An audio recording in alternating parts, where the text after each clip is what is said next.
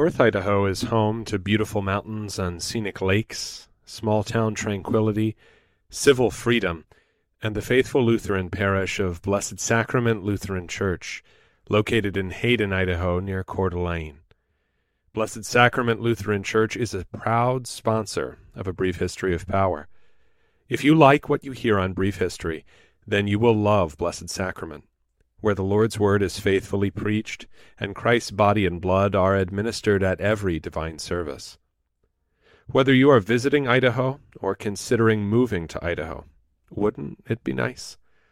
Please join the saints of Blessed Sacrament Lutheran Church for the Mass and Augsburg Academy Bible study. Directions, service times, and much more information about this confessional liturgical parish may be found at blessedsacramentlutheranchurch.com. Blessed Sacrament Lutheran Church, historic Christian orthodoxy, the evangelical Lutheran faith in the beautiful inland Northwest. At 7,123 feet, you can find mountains soaring above you and rivers running swiftly in the valley below you, natural beauty of every kind. But our God is richer in his gifts than this. At 7,123 feet in Pagosa Springs, Colorado, you can also find God's Word preached purely and His sacraments given out for your salvation at Our Savior Lutheran Church and School. Located off US 160 just west of downtown Pagosa, Our Savior offers your children a wonderful place to learn of Christ and His wisdom week in and week out and offers you the medicine of immortality Sunday in and Sunday out. Our Savior Lutheran School provides a Christ focused classical education that enriches the child's soul with the best that has been thought and said to the glory of God. Whether you visit while vacationing or hunting in the beauty of the area, or whether you would like to join a group of faithful Lutheran Christians, our Savior Pagosa Springs has what you're looking for. Divine service with Holy Communion is each Sunday at 9 a.m., and Bible class follows at 10:30. At more than a mile high, you will find Christ in all his glory in the midst of his people at Our Savior Lutheran Church and School, a proud sponsor of a brief history of power. Find out more at oslcpagosa.org. Dr. Koontz, since we last chatted, it's been a couple of weeks. Uh, you have moved cross country, uh, and that that's a neat thing. A lot of good things yep. there. There's there's been a lot of news, and I don't even really know know where to start. I I have I want to ask you to be a prophet a little bit, but it's only going to be like like a good. like a ten day kind of thing. Like you don't okay. have to go yeah, like sure. like many years or Return yeah. of Our Lord or anything like that. Easy stuff. Yeah. So we got that, but um, before we even get to that idea, because that, that's my favorite one, I think. Um, I got I got two others that uh, maybe should just be front loaded, and one of them is uh, with regards to President Biden, Justin Trudeau, everybody who is not a Republican, and even the RINOs are actually doing it too. Yep. Responding to the Texas shooting with the same line that the problem is the guns. Right. Uh, the problem is the guns. The problem is the guns. And the argument being made by um, those same church leaders who maybe shut down churches or encourage churches to shut down for the sake of protecting their neighbor are now making arguments along the lines of that the Christian thing to do is to give up your rights because that's what a pro life person, if they were really pro life, would do. You lay down your rights for others. And then there's always just kind of the, my favorite. Well, you know, would Jesus own a gun? Um, that kind of gets thrown out there. So any way you want to tackle this pinata and uh, and deal with it, I, I'm not sure we can keep our gun rights in the U.S. I don't know. I think it's going to be hard for them to take them away. But the yeah. long the long game, I think they just slow roll us out of this thing. Um, but right. love to hear your thoughts. Okay, so one of the really helpful things about gun control discussion is that it has already occurred in very, very similar forms in other advanced countries. So, Australia had a shooting in the mid 90s that led to partly because just their political spectrum is positioned to the left of ours. So, they these things sort of overlap in all the Anglophone countries, but we're maybe the most right wing English speaking country as far as where our spectrum lies on any given topic. But pretty much any Anglophone country had pretty extensive, let's say, gun rights historically. And when Australia shifted, it shifted pretty hard. You had big gun buybacks. And what that resulted in was uh, not an actual absolute obliteration of crime or something. I think that one of the one of the biggest things to remember in any discussion about crime and crime with guns in the United States is that the United States is not a you know homogeneous culturally uniform everyone knows how to behave everyone sort of understands each other kind of a society like a Norway or a Japan where if we take away guns and then you're only allowed to have a gun to hunt or something which is what most you know urbanites and suburbanites even understand by what guns are for right? Oh it might it's for hunting which i don't even know anybody that does that but if you want to do that why do you need a quote assault weapon to do that? And so on. No understanding of guns as tools no understanding of guns for self-defense just that's the thinking right? So if we went to that we would not have a crime rate like Japan or Norway. The country, and we've made this comparison on the show before, but the country that is probably the most like the United States in the enormous diversity, enormous poverty, and many other factors is Brazil.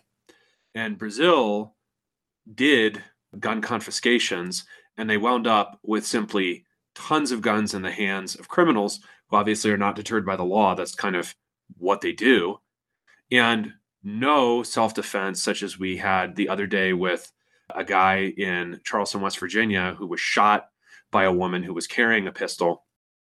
You can, you're not going to be able to do that. So you'll just wind up with more crime and more difficulty and lower quality of life for average people, which, as we're going to be talking about maybe this week, but certainly getting into the next weeks with the history of agriculture in the US and food and, and what food did we eat and and who ate what food and, and did it get better, did it get worse over time. The thing to notice, if you haven't noticed this already on the show, is that when we talk about things going badly, what we often mean is a decline in the average quality of life of an average person. We're not saying that Nancy Pelosi or Bill Gates or something is not going to have gun protection. Okay. They actually have it probably pretty much at all times when they're in public. And and maybe when they're at home, I don't know. We don't have that, right? And so I think uh, a, a, one of the just really big misconceptions that people have when they talk about gun control in the United States is that somehow if we just take guns away, these problems will go away. There is a common thread, obviously, in each school shooter of using guns. There are other common threads that don't get picked up on. Okay. So, one common thread is Ramos in Uvalde, Texas, had a part time, I think, fast food job, but he had a $2,000 rifle with $600 optics on it. Okay. So that, that, probably more expensive than the car he was driving. Red, red, flag. What's going on? You know? Yeah, oh, red yeah, flag, what? and what? not not red flag like mental health. You shouldn't buy a gun. Red flag. Red flag like different kind of grooming. Different kind yeah, of grooming. different kind of grooming. Right. Exactly. And we've talked about this and we saw this. I mean, I, I, I sort of wish that we hadn't been propagandized so heavily in the early 2000s to just absolutely hate Muslims because, okay, whatever. I mean, I, I, I'm not a Muslim.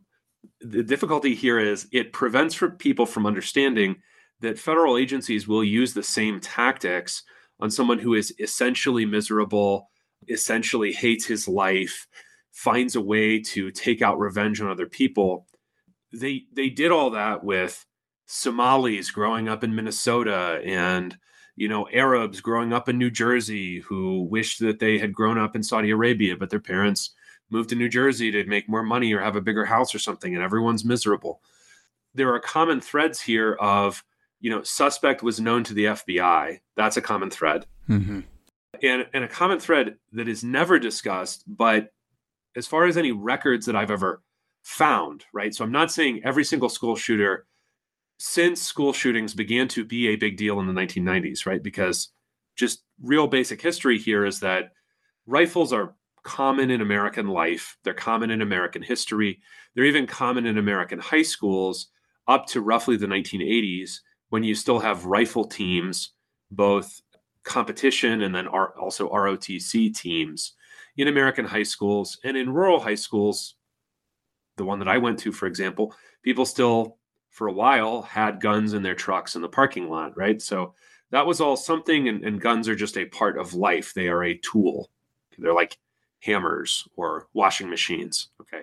Dangerous, obviously, more dangerous than a hammer generally, almost always more dangerous than a washing machine, but they're a tool.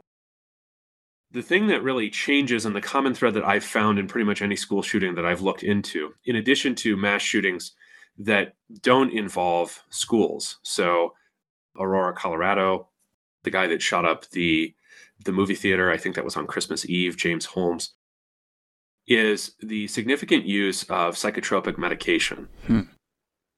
And that that really never gets discussed. And this is something where similar to if you go back to 1986 and you look at vaccine injury immunity for pharmaceutical medica- uh, companies and then 1986 is when you go from okay you need 15 injections or whatever if you're a kid to you need 78 injections you know within your first whatever 6 years of life 8 years of life you have a very similar dynamic with the prescribing of psychotropic medication and a pretty uniform pattern, certainly in school shooters, as well as in other people saying, I don't, I don't feel like myself or I'm not myself or whatever. Eh, but they're they're assured that, you know, whatever they're on is safe. So they they go back on it, or they come off it quickly and they're severely addicted to it, but either coming off fast or being on it for a long time with horrible side effects is a commonality in pretty much all of these shootings. And that, of course, never gets discussed because it's a, just a given of modern American life that that most of us, or in, in certain demographics, almost all of us, are on some form of psychiatric medication to get through life. And that that that's something with shooters that in addition to the unhappiness, the sadness, I mean, nobody ever says, well, why don't why don't the homeschoolers go shoot up gatherings of home? I mean, there are gatherings of homeschoolers. It's not it's not like it couldn't be done, but why does that not happen? Why is it always somebody who is miserable in school, you know, and and so he's going to go back to the school and punish all these people? Why is medication involved as heavily as it is? That is never brought up. So then guns, guns are the sole focus as if taking, you know, guns away from this guy who isn't shooting people would solve the problem. That's the idea. In fact, so you're hateful you would... if you do not let them do that to you, and that's where, that's right. for me, yeah. the argument is like everything you said makes sense, but then yeah. the, the the people who I run into who don't already agree with you are effectively saying it's just hateful of you not to lay your gun down. You're just so hateful. Right. You're you're an anti-vax. I mean, it came up. It's amazing how fast the topic changed. Like you, yeah. you're like those anti-vaxxers. Wait, well, how, what does that have to do with this, right? Why is that? It was like three tweets in. Yeah, like, come on. Yeah, you know. But, yeah. but it's it is this emotional drive that you are not loving if you do not give up your rights, and that's where I think there's the, the, the spiritual sickness, which is I- impacting our culture of death that is leading to young people who are and older people too frankly who are so filled with despair that they go and do this right uh, well yeah. i would say it's probably more connected to their belief that being good means giving up their rights than anything else. I mean, I, think there's a direct connection there in terms of the way that we're taught to think about life. That to be a good man is to not have honor, but is to lie down. Yeah, yeah. It, so I want to I want to talk about the the rights thing kind of a, a little bit more abstractly in a second, but I want to start where you did with the idea that when you're you're talking to somebody who is really enslaved to the, the the quote news cycle, right? And if you if you were born after maybe 1995, it may be difficult, and maybe even if you were and you were around and you remember watching TV before 1995, it may still be difficult to remember. But if you're born after, you may never have known that the news wasn't something that people were looking at constantly. It was a show that happened generally in the evenings. It, it wasn't absolutely ubiquitous in every facet of life. So especially once with the Gulf War and then various domestic tragedies, especially the Columbine shooting in 1999, the news became a constant barrage of words and images and talking points and people began to watch it constantly right this is even before smartphones and then smartphones brings that to everybody you so start getting what, the cable news networks and stuff. That's right yeah. And so what that what's that is going to produce is a population that as it were has no immune system for its thought because it doesn't have capacity time or space for thought. It has capacity seemingly infinitely expandable capacity even into you know i'm i'm still awake at 2:30 i'm reading the news i'm i'm not going to sleep anymore capacity for being told what is happening how to feel about it how to frame it how to think about it. And when that is combined with you know a general decline let's say a decline in reading or some of these other cognitive realities including the cognitive reality of much of the population especially predominantly females, being on some form of SSRIs, right, or SNRIs, those those psychotropic medications to sort of manage life, manage anxiety, manage whatever, right? You you don't want to ask what the conditions of your life are that are making life feel that way. You just are gonna you're gonna have this this fix through pharmaceuticals. When that when that's the case, when cognitively we're just not prepared to think, it doesn't matter it simply doesn't matter if you say, right, but you know, here's why the Second Amendment exists, or you know, hey, not just the Second Amendment. I mean, it would be it, it, it's it's almost unthinkable if you give them a deeper background of the Second Amendment and you say, hey, let me tell you about how they were suspicious about standing armies. Full stop. Yeah, right, you know? right, right, right. Like that. It doesn't even matter because they're not they're actually capable of thought. They don't they don't use those muscles ever. So in the same sense that their bodies are you know, just in all probability, obese, you know, inflamed, whatever is going on.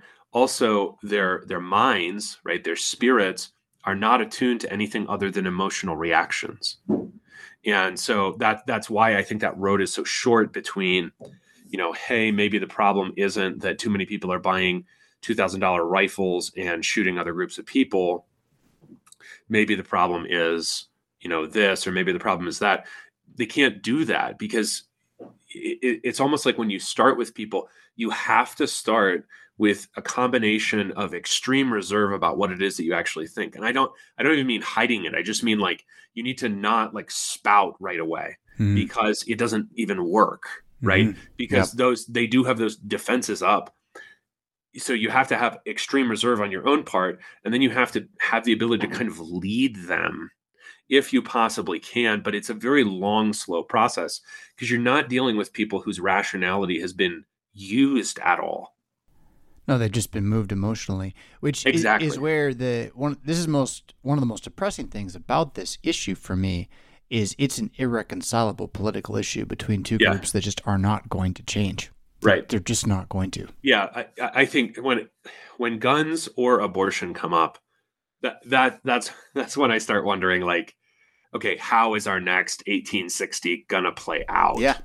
Yeah. You know, because it's like, okay, well, we we can we can figure out this or we can we can, you know, do a quid pro quo on infrastructure here or whatever. But when you start talking about you're allowed to own a gun or not, or you're allowed to murder a child or not, it becomes so irreconcilable.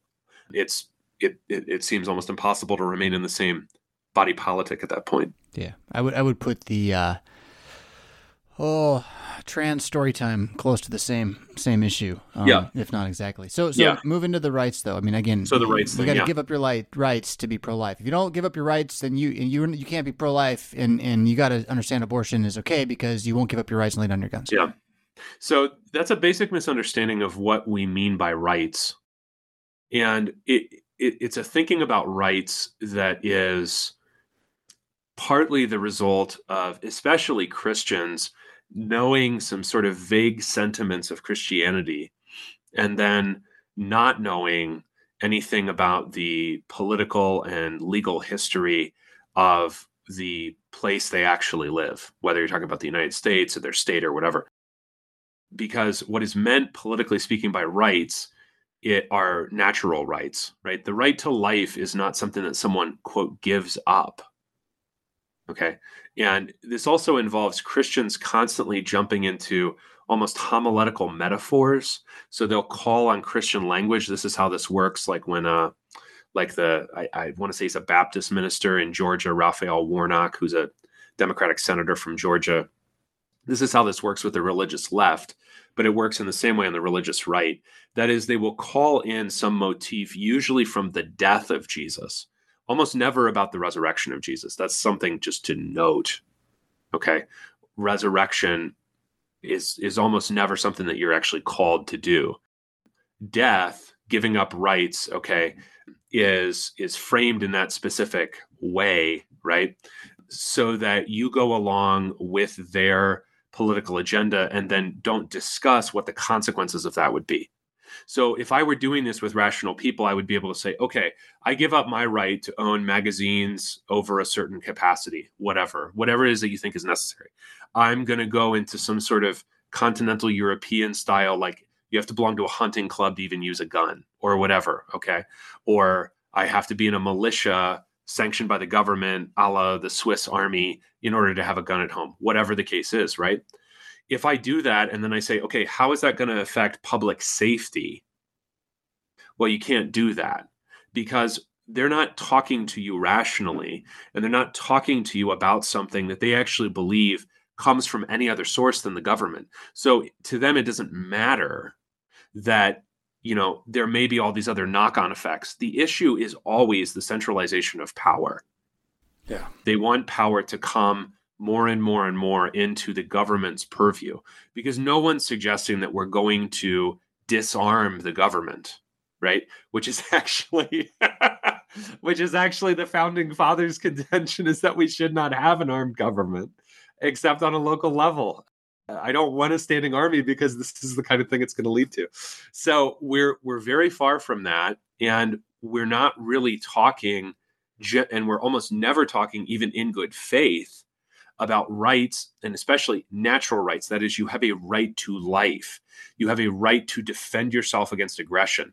The possession of firearms is just an extension of that right of self defense to a world situation in which there are guns rather than, I don't know, blow darts, right? That, that's all that is. Right. That's all that is. So it's a recognition that citizens should be able to defend themselves from the depredations of criminals and I'm trying not to repeat myself. Maybe I am. The government, right? That's the idea. It's very simple. They're natural rights. I can't give them up. I can't give them up.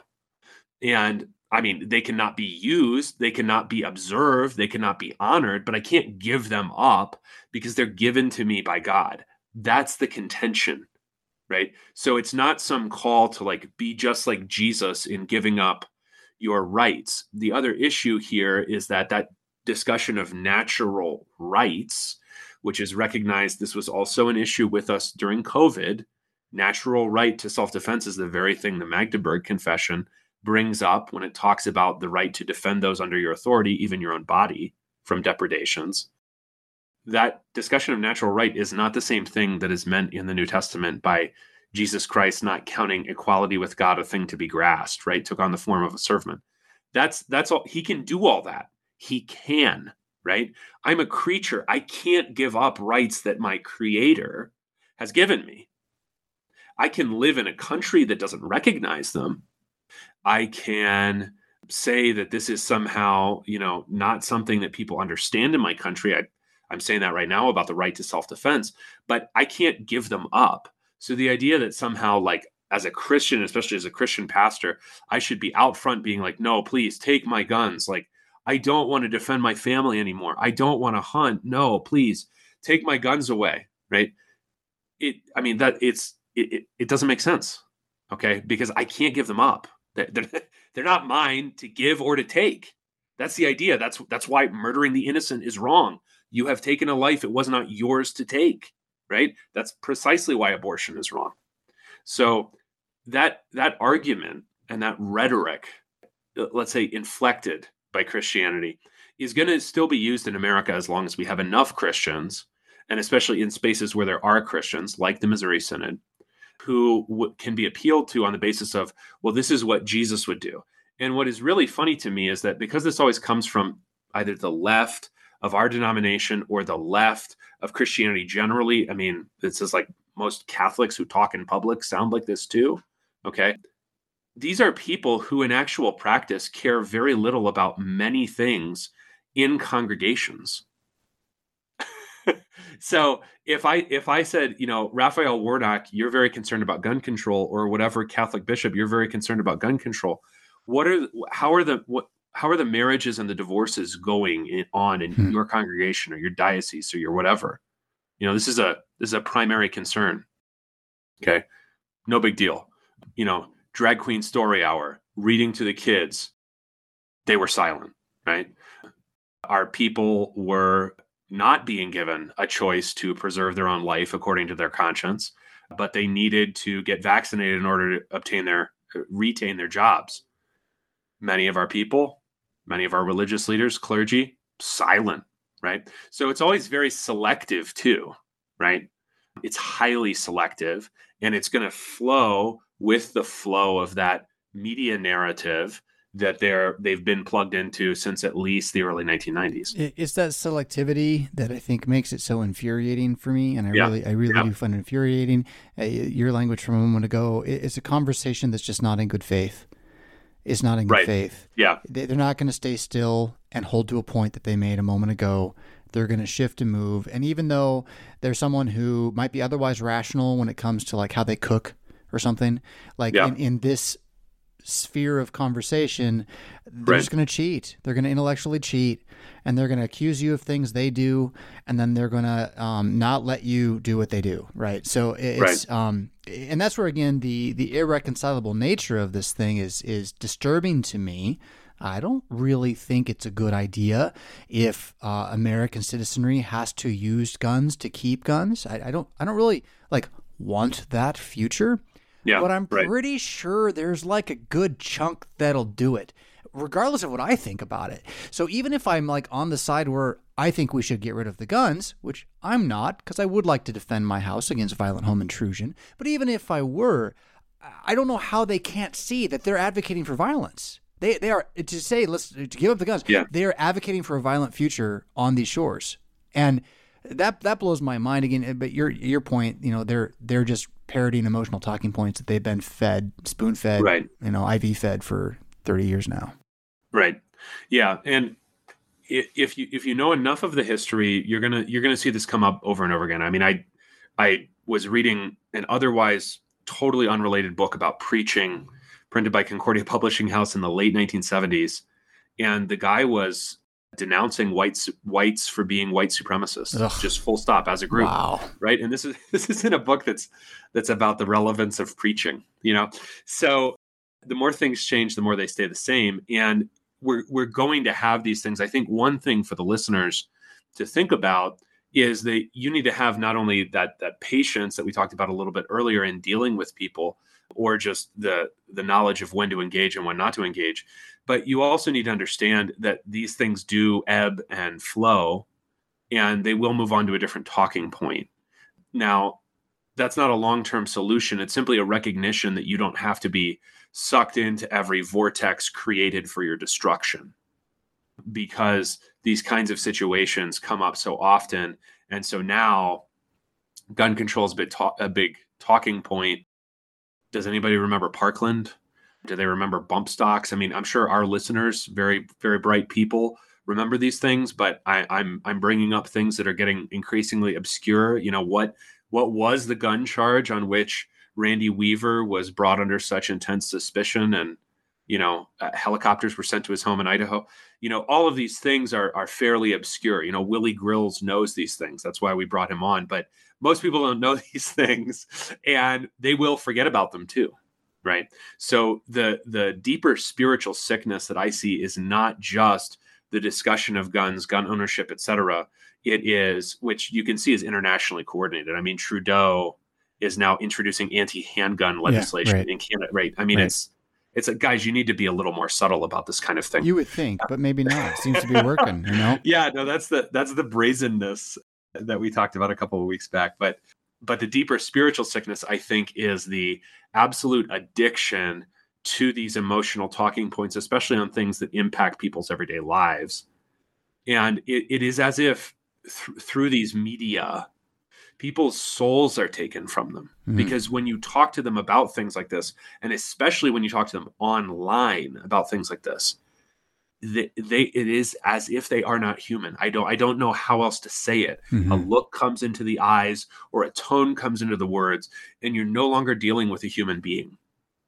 Whereas mm-hmm. if I talk to somebody who's let's say over the age of 80, so too old even really to have generally watched significant amounts of television, and certainly and obviously not in childhood.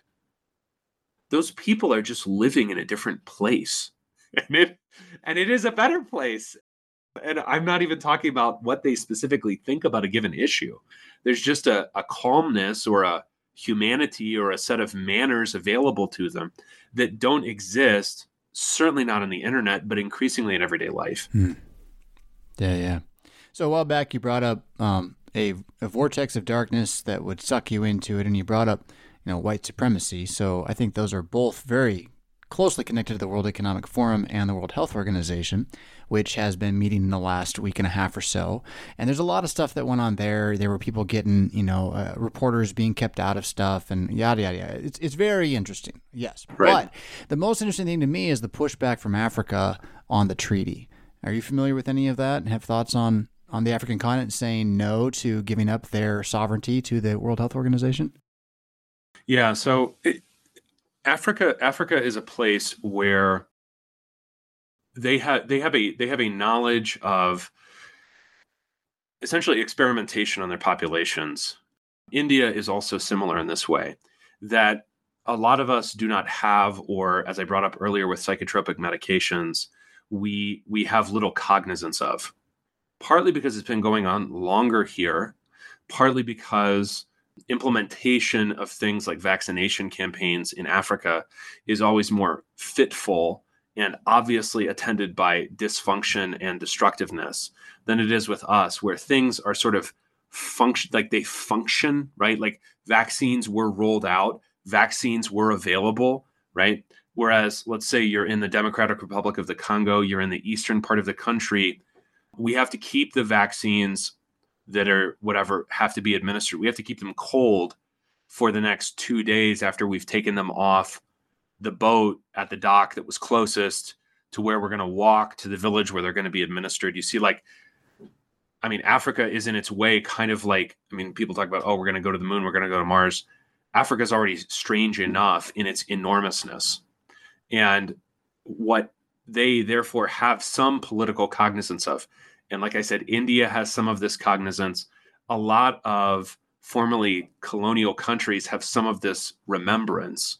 And and some parts of the United States do too. This is this is if you're you know interested in these things this is a lot of what makes appalachia distinctive is a memory of someone trying to force you to do something and it happened and then it didn't work the way that they promised and you remembered that right and so it doesn't surprise me that there is opposition.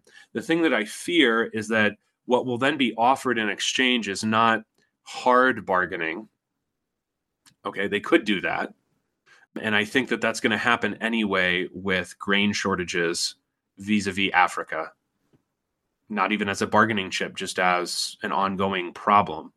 But what I think it would happen is that there's going to be some offers of somehow to bring them because what you can see is that when things are utterly resistant what you what our system does internationally but this also happens nationally and even individually with people. You get someone pushing back someone angry whatever making good points being persuasive. What's going to be done there is not necessarily to eliminate that person that voice. I mean i don't think anybody's going to invade burkina faso if they're part of and i don't know i just just a random African country, if they're part of resistance to the World Health Organization, what's going to be done is co option. That I think is the most common tactic is co option. So let's offer you this, or let's give you another Chinese administered port, or whatever it is that you're looking for that would help you. That strategy has worked much better for the Chinese on the African continent than anything else.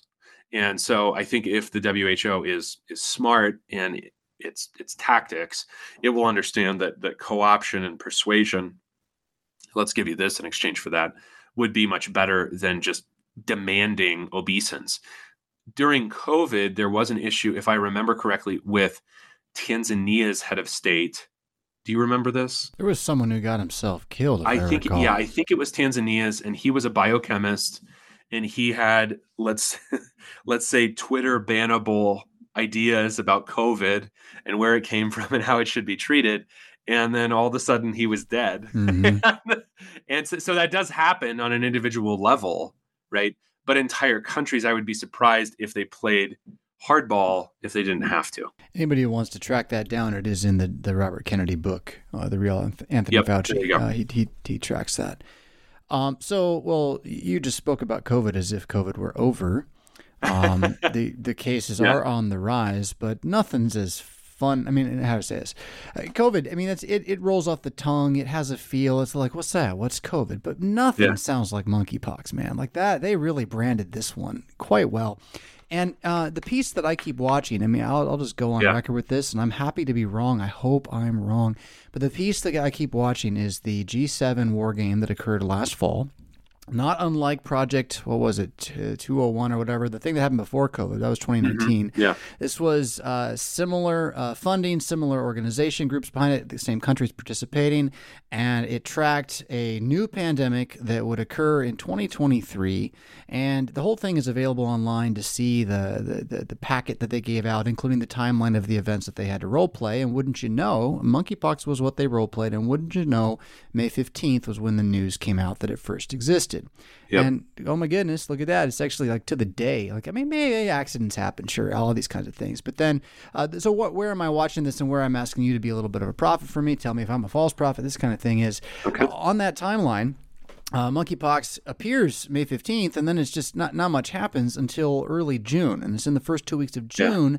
that it goes viral in a way unexpected and becomes lethal. So that suddenly right. you have this thing that before was just sort of a, a, a really bad chicken pox, and we've got an, a vaccination we already bought copies of it. We have plenty of ways to deal with it.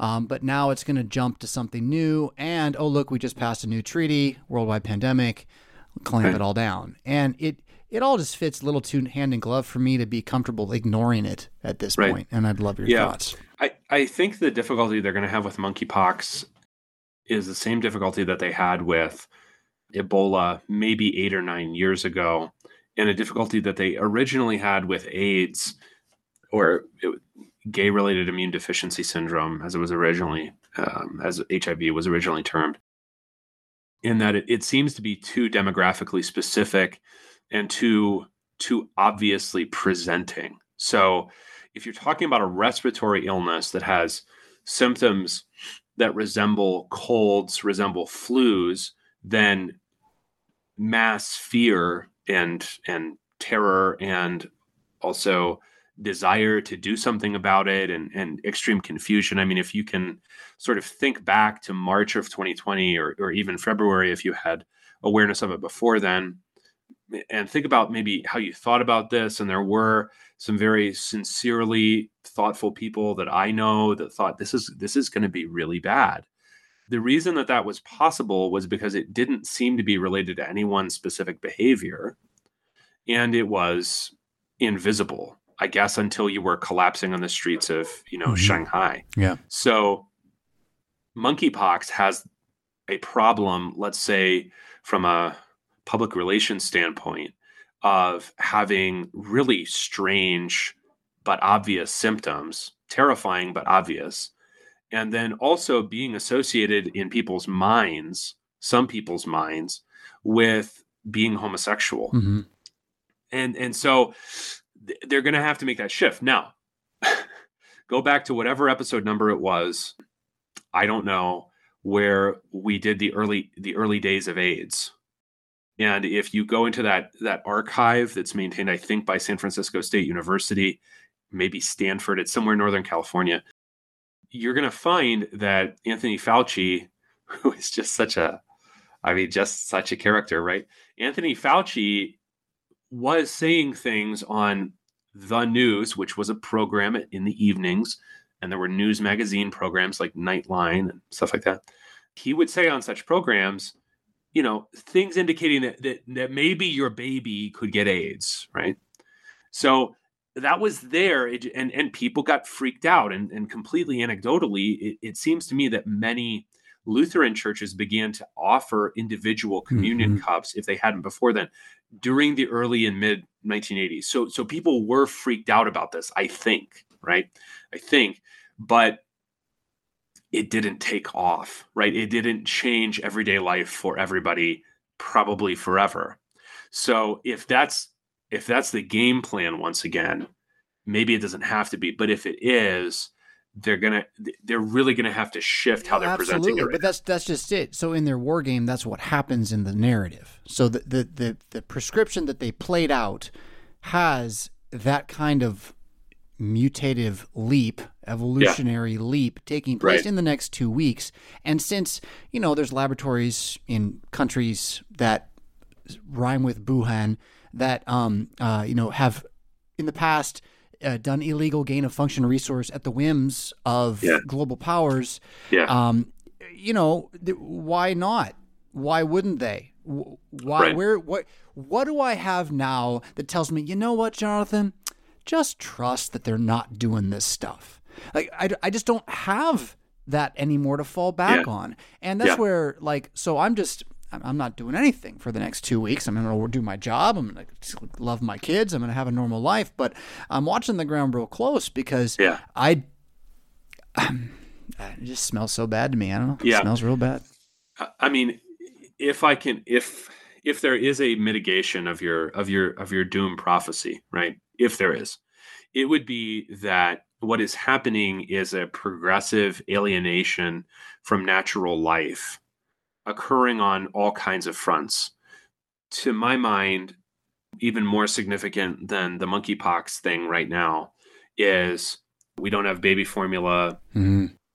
Breastfeeding is, is not possible for everybody, but also trans women are women and they can breastfeed. Yeah, right. And then simultaneously, okay, within the past two weeks, simultaneously, Bill Gates is promoting artificial breast milk production. Yeah right? Yeah. So all of that, I mean, it, it's kind of like they don't need to put all their chips on monkeypox because even if that doesn't pan out, the alienation from nature is proceeding on many fronts.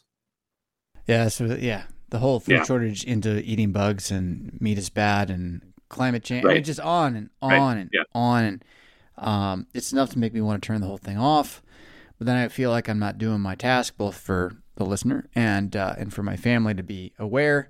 But it's just uh, the white noise is wearisome. Uh, it wears it wears me down. I long yeah. for the days. Oh, can I how can I do this? I long for yeah. the days of the waterways.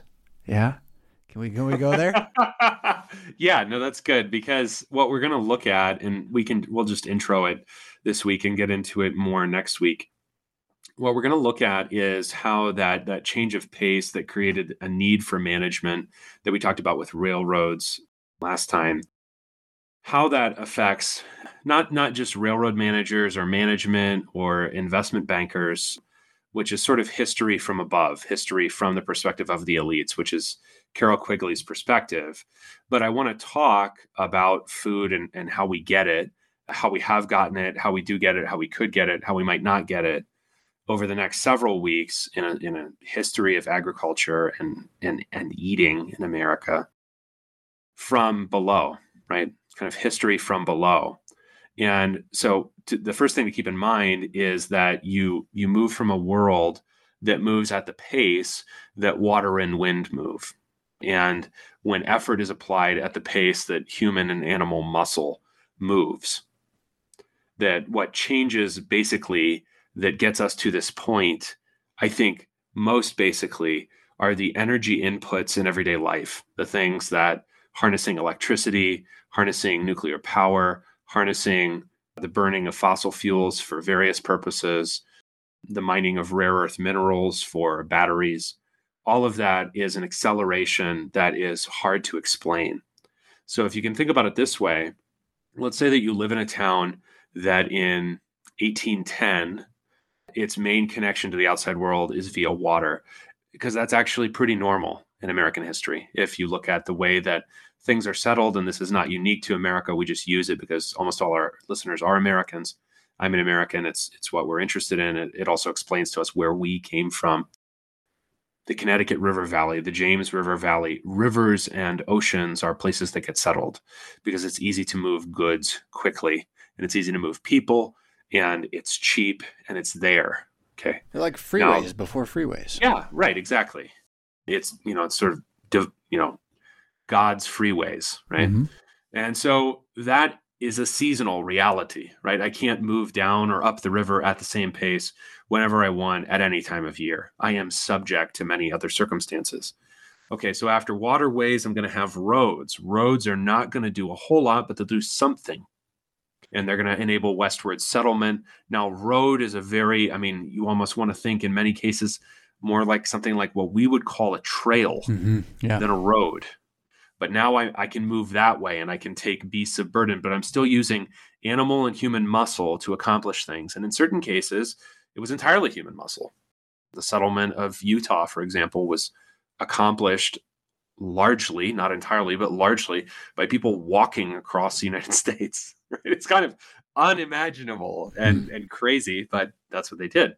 So when life is going that way, my sense, not only of my capacity to think, we talked earlier about people not thinking, but my sense also of how things can be solved and, and what can happen. I'm not so much interested in the technology or who invented what, when, and when did we steal what technology from the British because we sort of did to the British in the 19th century what the Chinese did to us in the 20th.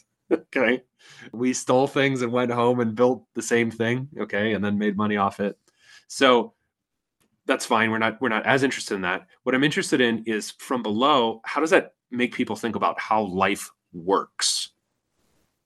Because if I now go to the world is as loud as wind and weather make it to now there is a noise going through my little village that used to be connected by water then there was a road maybe to the capital now there's a railroad and i can go to the capital in 20 minutes it used to take the whole day now who controls that railroad well it's not god god didn't put it there and it's not a road that's maintained by largely local authorities in a very, let's say, biodegradable way, as most early American roads were. It's a railroad maintained by labor conscripted for that purpose and professional managers.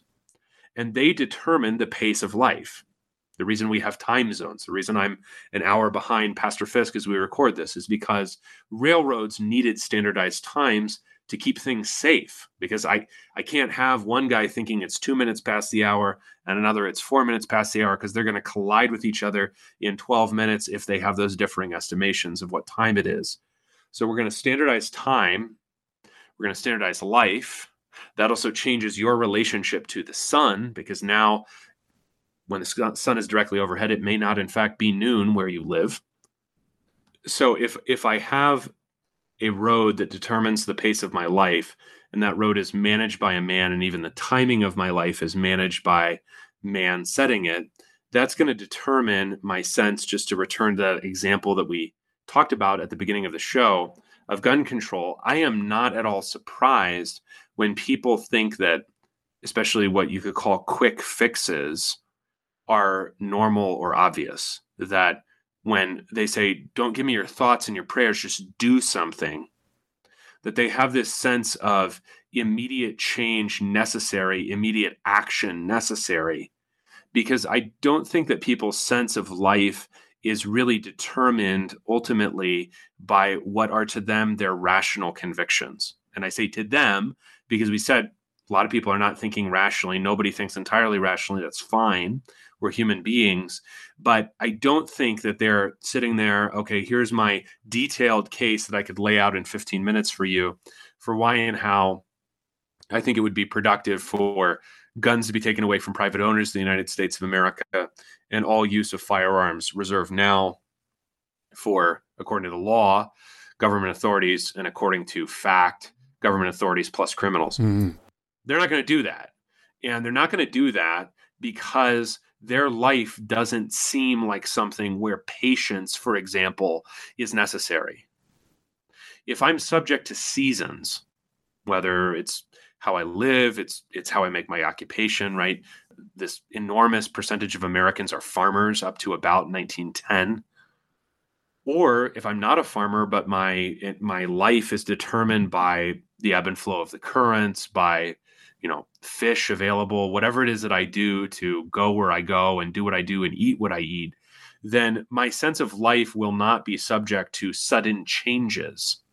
Okay? So in 2008 right just here's a sudden change no one is pushing for trans rights officially in either political party on any kind of large scale or with any kind of large voice.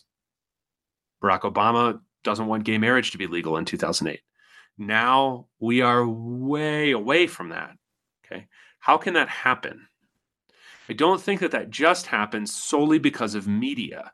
Media is symptomatic of a pace of life built upon enormous amounts of energy usage that makes speed and therefore quick fixes, obvious fixes, natural seeming to us what I think occurs in a life in which managers and management are determinative is not only that you know their control is exercised differently than say a father would exercise it. It's also that inherent in being a father is a requirement like inherent in being a farmer is a requirement of patience right? Think about james's description of a farmer in his letter he waits for the early and the latter rain. He has to. That's how life works. A father has whatever hopes, whatever dreams, whatever aspirations, whatever desires, whatever things that it is that he needs to communicate to his children when they are born, but he can't say to his two year old, you know, come, you know, build this house with me. He has to wait. He has to wait for what God has given to be developed in that two year old also through his efforts, but he has to wait. Patience is important here. Not everything is subject to his control. When life seems to be ordered more by management, more by infrastructure, whether physical or mental, you might even say religious infrastructure put in by man, then quick fixes seem obvious. Here's a problem. I was told that it was a problem. The managers made me aware that it was a problem. Here's the fix they are proposing. It's why I think you see much less variety in political opinion than you saw even 10 years ago, let alone, let alone 100. I've referenced before, for example, that more than 100 years ago, American national presidential elections surround issues concerned with we talked about this when we talked about the history of money issues of currency and what basis we should have for our currency and should we have a government produced currency should we have private bank currencies or state currencies as we did historically and that all gets debated really from about 1800 to about 1900 maybe 1910 vehemently and sometimes is even a national issue. The the reason I can't really imagine and that's that's that's a that's non-agricultural, that's a non-natural thing. Money is a technology, money is a tool, okay? But the reason I cannot imagine our nation doing such a thing anymore is because I don't think that our people have the patience mentally to think through those issues on any kind of scale Okay. So this is not some sort of like naive faith in the common man. Okay. I don't, I'm not saying that.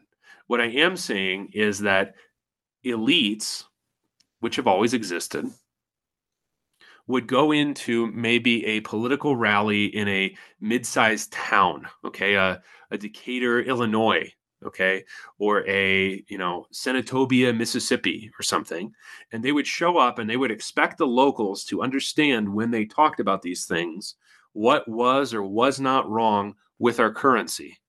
And we, therefore, also because of the pace of life, even just with railroads, still much slower than today, we had vast regional differences in these debates. So the Western states that produced silver obviously wanted silver to be some or maybe all of the basis of our currency. Northeasterners had one opinion, Southerners and Midwesterners had another opinion. the reason for that variety is that human beings had the space and the time to think through things. If I am at all pessimistic about the future, and I'm not really honestly pessimistic about myself or my own or the people that I that I love or the people that I work with, I'm pessimistic about the future perhaps of the nation as an entity, okay? Or of ruling powers as going on as ruling powers in perpetuity. I'm, I'm skeptical about that their ability to do that. The reason I am is because they're trying to command assent and consent for powers that no one even understands anymore. because they're not used to thinking.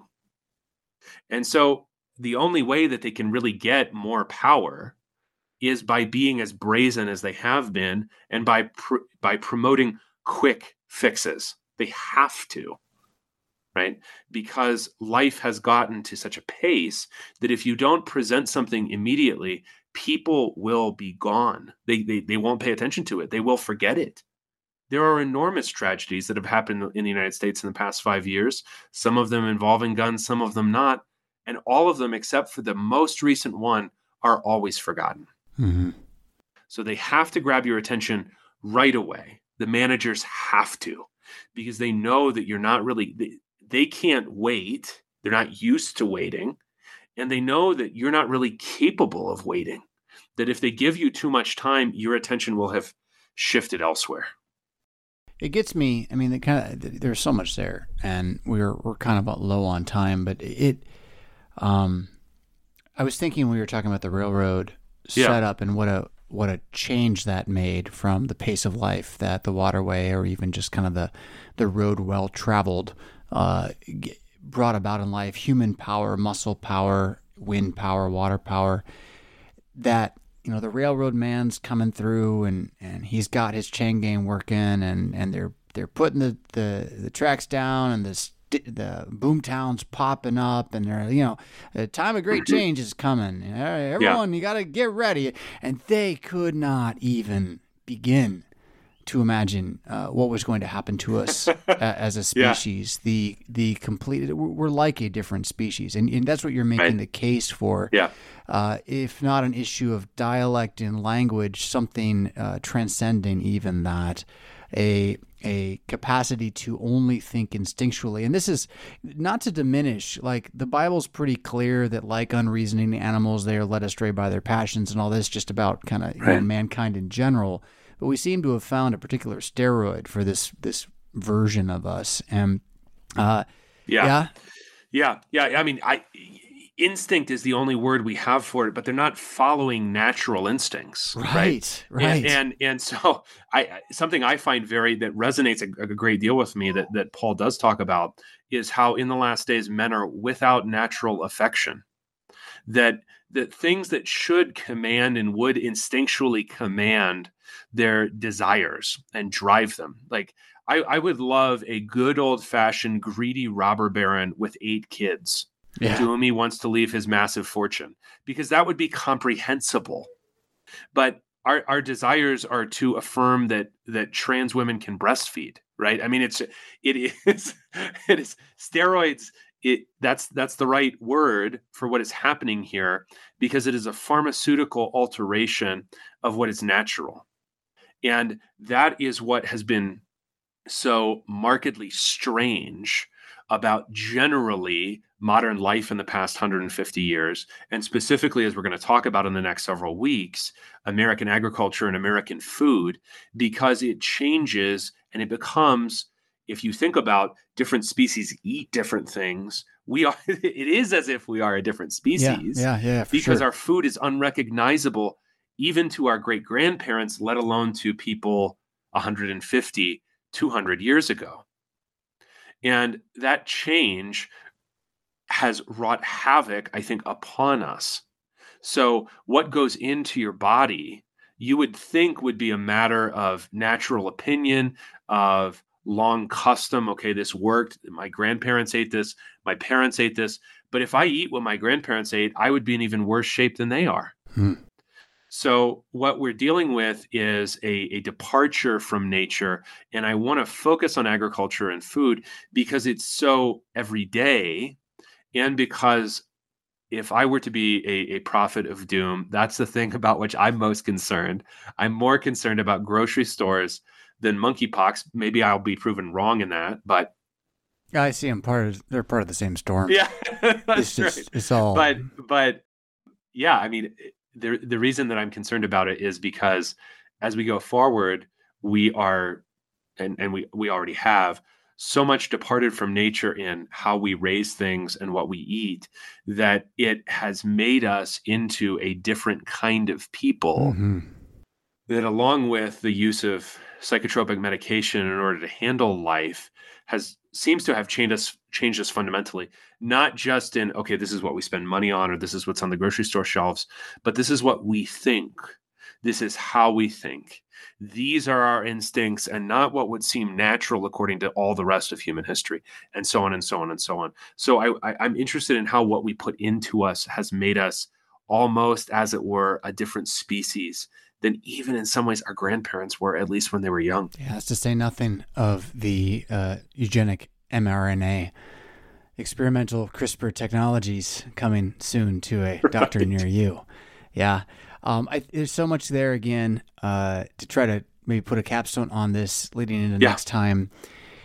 The lack of space and time to think through things is what you're really starving for. You're, you're you're starving for good nutrition. That's true.